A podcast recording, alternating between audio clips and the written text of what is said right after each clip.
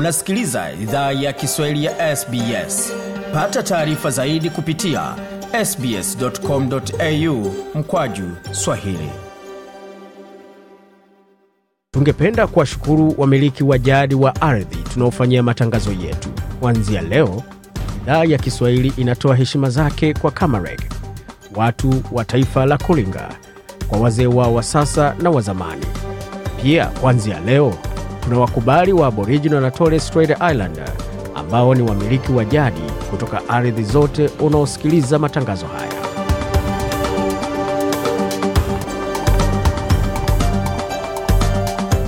jambo pote lipo na karibu katika makala ya idhaa ya kiswahili ya sbs suko na migode migerano tukulete makala kutoka studio zetu za sbs na mtandaoni.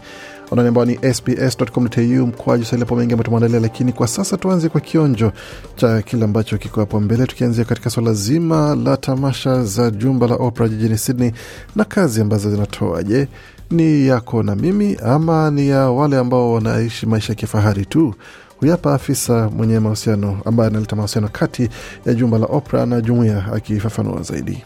Zile show tuko nazo kubwa kubwa sana ni hizo opera na bale mm. sana sana ndio zinazo- zinazoonekana. Lakini eh, tuna maonyesho mengine mbalimbali. You know, kama vile maigizo madogo eh, tuko na um, mai, maigizo ya, za wanafunzi pia mm. na pia za wanafamilia wazazi na watoto pia. Kwa hivyo tuko na vitu kadhaa kadhaa ambazo hazionekani sana lakini bado ziko hapo. Sa- for example sasa umeanza kanisa alafu umeingia mambo ya mapenzi unajipata unaandika mambo yenye inaendelea kwa maisha yako presently. So mtu ane, mtu anaweza ona kama hiyo ni mambo ya ulimwengu lakini inakuanga tu unaimba mambo yenye inafanyika kwa maisha. Yako nam hiyo ilikuwa ni sauti ya Bi Wanyika Mshila, afisa wa mawasiliano hapo katika jumba la Opera, akifunguka kuhusu kazi ambazo wanafanya na maonyesho ya matoleo zinazo kutoka jumba la opera na ulisikia sauti ilifuata ilikuwa ni ya msanii Lucy Musapo akizungumza kwa nini wasanii wengi wa ambao ni wa kidini ama ki- kikristo ukipenda wa- huwa wanaishia katika nyum- nyimbo za kidunia akifunguka hapo lakini yote hayo utasikia muda usio mrefu lakini kwa sasa tupate muktasari wa habari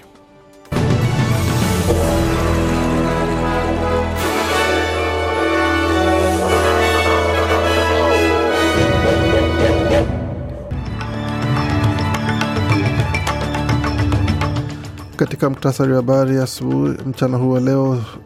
shirika la jasusi la australia latetea uamuzi wake wa kutofichua jina la mwanasiasa ambaye amesema kwamba amekiuka pamoja na kuhatarisha usalama wa taifa kwa kupitia masuala mazima ya udukuzi. Wakati huo wachunguzi katika eh, jimbo la victoria eneo la magharibi victoria waendelea kufanya uchunguzi kuhusu kilichosababisha moto katika eneo hilo ambalo limetishia zaidi ya nyumba mia moja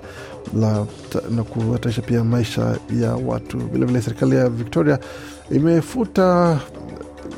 mlo wa jioni wa iftar ambao ni rasmi mwaka huu baada ya mashirika mia moja ya kiislamu kutia saini barua ikisema kwamba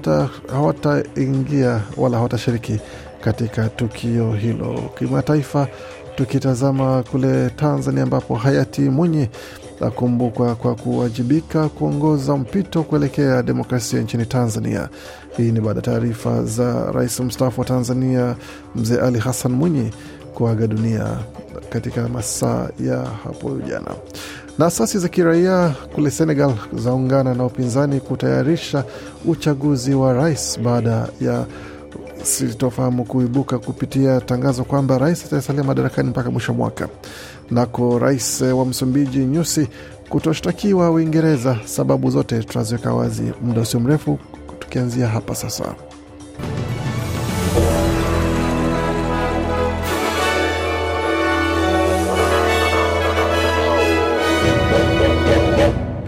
wasikia idhaa Kiswahili ya SBS ukiwa na migodi migerano. Hapa ni taarifa kamili ya habari kutoka studio zetu za SBS Radio, tukianzia katika suala ambalo linaendelea kunga vichwa vya habari, ambapo shirika la ujasusi la Australia limesema kwamba limetetea uamuzi wake wa kutoweka wazi jina la mwanasiasa wa zamani ambaye amesema kwamba amekuwa akishiriki katika masuala ya ujasusi kwa niaba ya taifa lingine. Jenerali mkuu ama kiongozi mkuu wa shirika la ASIO Mike Burgess amesema kwamba ni hatua ya muda mrefu sana ya kutoweka wazi eh, majina um, katika umma masuala ya operesheni za shirika hilo la kijasusi kwa sababu za kindani ambazo hajataka kusema wazi. Bwana Burgess amesema katika kesi hii Australia inataka mashirika na huduma za kijasusi za kigeni kujua kwamba yupo wanajua yule ambaye alikuwa anashiriki katika masuala ya kijasusi dhidi ya Australia, na bila shaka wataweka kila kitu wazi wakati utakapofika. Hata hivyo, masuala hayo yamejiri ama kauli hiyo imejiri na, ku, na kukosolewa na kiongozi wa upinzani Peter Dutton ambaye amesema kwamba anaondoka na anajiondoa katika shambulizi ambalo ameanza ya kusema kwamba mtu huyo wa mwanasiasa wa zamani atajwe na aibishwe kwa umma kwa sababu It's difficult when these allegations are made um, because I think it casts a cloud over former MPs and anasema ni vigumu sana kupitia mashtaka na shutuma hizi kutolewa kwa sababu inaleta wingu baya kwa sababu ya wabung, juu ya wabunge wa zamani, na hii ndio sababu katika kesi hii wastahili kutajwa ama mtu anastahili kutajwa, na bwana Burgess ameweka wazi kwa nini huwezi ukafanya hivyo na tunakubali ushauri huo. Hii ilikuwa ni baada ya kiongozi wa upinzani kuanza kurusha makonde ya kisiasa akitaka mtu mwanasiasa huyo wa zamani atajwe, lakini baada ya maelezo kutolewa kwa kiongozi huyo wa shirika hilo la ujasusi, kiongozi wa upinzani ametulia akisema kwamba tunaelewa na tutaendelea kuomba majina hayo yawekwe wazi. Wakati huu katika jimbo la Victoria, uongozi ama kwa mradhi, uchunguzi unaendelea kuhusu kujua ni kipi kilichosababisha moto katika maeneo ya jimbo la maeneo ya magharibi ya Victoria, na hali ambayo imetishia nyumba zaidi ya mia moja na kuweka maisha ya watu hatarini. Hata hivyo kisa hicho kimedhibitiwa. Moto huo katika eneo la Derel na kusini mwa Ballarat uliwaka mida ya jioni ya ya Jumanne na Jumatano, wakati kulikuwa na hali mbaya ya mazingira, hali mbaya ya joto sana. Na maswala kamishna wa udhibiti wa maswala ya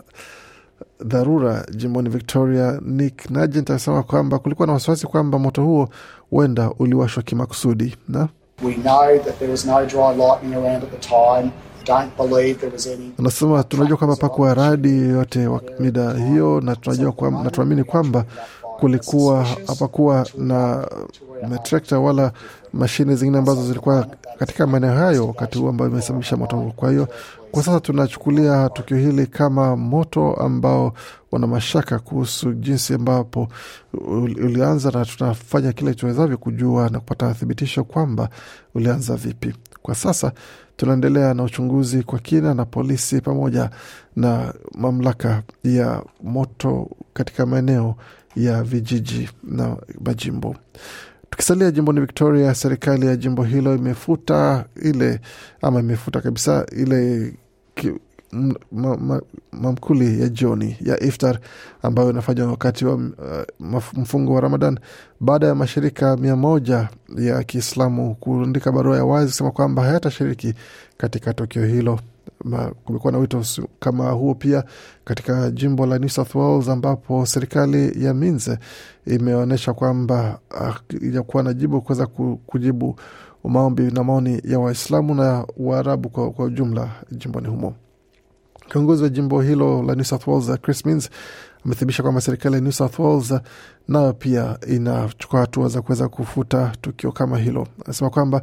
ametetea serikali yake kwa jinsi ilivyokuwa na msimamo kwa upande ya masuala ambayo yanaendelea katika en, eneo la Gaza, akisema kwamba It's not going to go ahead, but that's not because the government doesn't care or isn't interested or isn't prepared to invest when it comes to that community Anasema tukio hili halitaendelea mbele, si kwa sababu serikali haijali wala serikali haiko tayari kuwekeza katika masuala ambayo yanahusiana na jumuiya hiyo jimboni New South Wales. Najua kwamba kumekuwa na ukosoaji mkubwa kwa serikali hii na nataka kuisha kwamba wote ambao wamesema na kile ambacho kimesemwa kipo kuhusiana na kupotezwa kwa maisha na hususan raia ambao hawana hatia na maisha yao ambao katika miongoni mwa jumuia wa Palestina na katika eneo la Mashariki ya Kati. Kwa nilivyosema kabla na mara kadhaa nina sina tatizo lote la kurudia tukio hilo wala kuliandaa wakati wowote ambapo itakuwa na wa tayari kuweza kuhudhuriwa. Tukianza katika taarifa ambazo zimefikia hivi sasa ni kwamba rais mstaafu wa Tanzania mzee Ali Hassan Mwinyi alifariki dunia Alhamisi katika hospitali ya Mzena jijini Dar es Salaam alipokuwa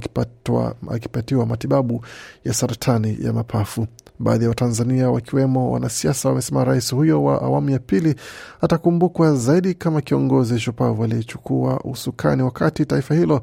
likitoka kwenye vita vya Kagera na kufanikiwa kuimarisha uchumi wa nchi hiyo.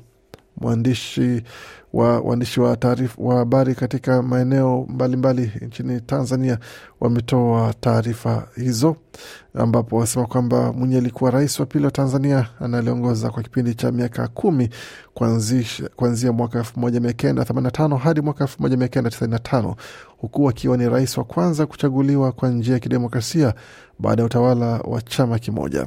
Dr Wilbrod Peter Slaa, mmoja wa wanasiasa wa kongwe nchini Tanzania, amesema kwamba rais huyo atakumbukwa zaidi kwa sera zake za kuba, kukaribisha uwekezaji ambazo zilileta unafuu wa maisha baada ya nchi kuwa limetoka kwenye vita vya Kagera. Kutoka hapo tuelekee moja kwa moja katika taifa la Msumbiji ambapo mahakama ya rufaa ya London nchini Uingereza imeamuru kuwa rais wa Msumbiji Filipe Nyusi hawezi kushtakiwa nchini Uingereza kuhusiana na tuhuma za kupokea hongo. Mahakama ya rufaa ya London nchini humo imeamuru kuwa rais huyo wa Msumbiji uh, hataweza kushtakiwa huko kwa sababu ya hizo, na ilikuwa ni katika uh, kuhusiana na tuma kuwa alikubali malipo kinyume cha sheria kama sehemu ya kesi ya Msumbiji kuhusu kashfa ya mwongo mmoja uliofahamika kama tuna bond au hati za dhama za tuna. Kampuni ya kimataifa ya kutengeneza meli ya Privinvest iliyoko Lebanon na Umoja wa Falme za Kiarabu ilitaka kumburuza Nyusi katika kesi ya dola bilioni 3.1 iliyofunguliwa na Msumbiji ambayo inaituhumu kuwa kutoa hongo kwa maafisa wa wafanya, na wafanyakazi wa benki ya Credit Suisse. Privinvest ilitaka kumshtaki Nyusi kwa madai ya kukubali dola milioni 11 katika malipo ya kampeni kinyume cha sheria kutoka Privinvest ambayo inasema malipo hayo yalikuwa ni halali, lakini mahakama ya rufaa imesema leo kuwa Nyusi hakufahamishwa ipasavyo kuhusu kesi hiyo. Jaji Julian Fleur amesema kwamba katika uamuzi ulioandikwa kuwa Nyusi ana kinga ya kushtakiwa katika mahakama za Uingereza wakati akiwa rais wa Msumbiji.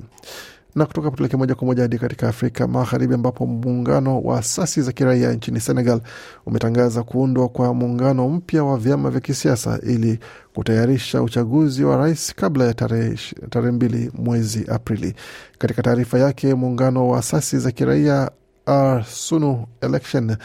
imesema umoja huo mpya utaruhusu kuendeleza hatua na juhudi za pamoja kuzuia juhudi za mapinduzi ya kikatiba yaliyopangwa na serikali. Kulingana na taarifa hiyo, wagombea kumi na sita kati ya kumi na tisa wa upinzani walioidhinishwa na baraza la katiba kugombania kiti cha rais katika uchaguzi ulioahirishwa Februari 25 wameungana na kuunda umoja unaojulikana kama F24.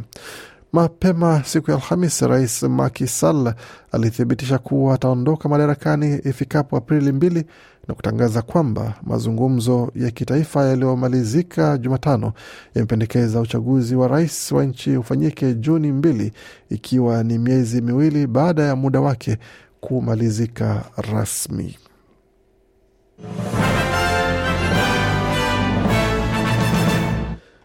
Waendelea kuisikia idhaa Kiswahili ya SBS ukiwa na migodi migerano, tukielekea moja kwa moja sasa katika masuala ya michezo, tukitazama kile ambacho kinajiri katika ulimwengu wa michezo, tukianzia hapa ambapo mambo yako hivi katika ulimwengu wa spoti hapa nchini Australia.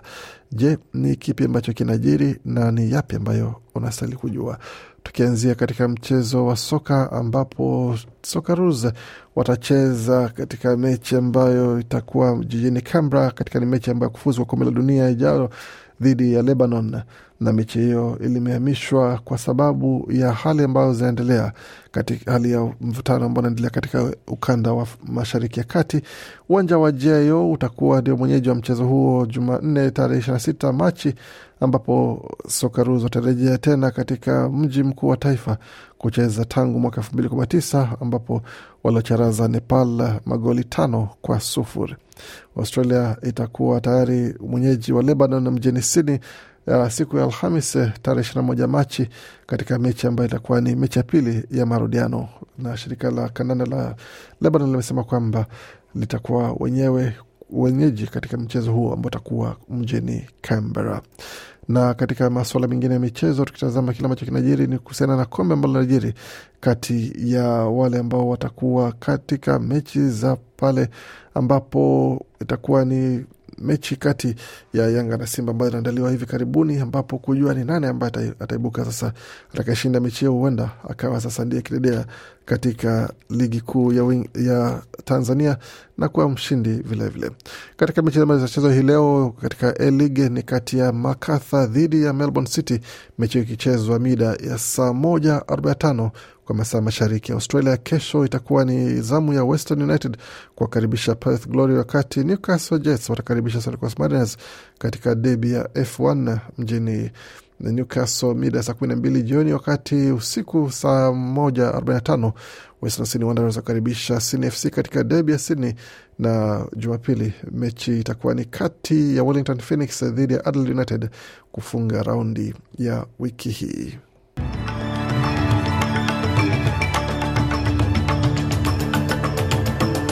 Tukimalizia taarifa za habari, tuangalia ilivyo katika masoko. Dola moja ya Australia ina thamani ya senti 65 za Marekani, wakati dola moja ya Australia ina thamani ya faranga 1863 na senti 49 za Burundi. Dola moja ya Australia ikiwa na thamani ya faranga 1797 na senti 82 za Congo. Dola moja Australia vilevile na thamani ya faranga 837 na senti 24 za Rwanda wakati dola moja Australia na thamani ya shilingi 2555 za Uganda, na dola moja Australia na thamani ya shilingi 95 na senti 59 za Kenya, wakati dola moja Australia na thamani ya shilingi 1658 na senti 23 za Tanzania. Katika utabiri wa hali ya hewa mjini Adelaide nyuzi joto pale ni 26.2, wakati mjini Brisbane 29.2, tukielekea Canberra ni 29.9, Darwin 30.7, Hobart 20.3, Perth 24.4, wakati Melbourne 23.2 na Sydney kwa sasa nyuzi joto pale 25.1. Kufika na mwisho taarifa habari ambayo tumeandalia. Bakia nasi kwa makala mengine manakuja kutoka studio zetu za SBS Radio.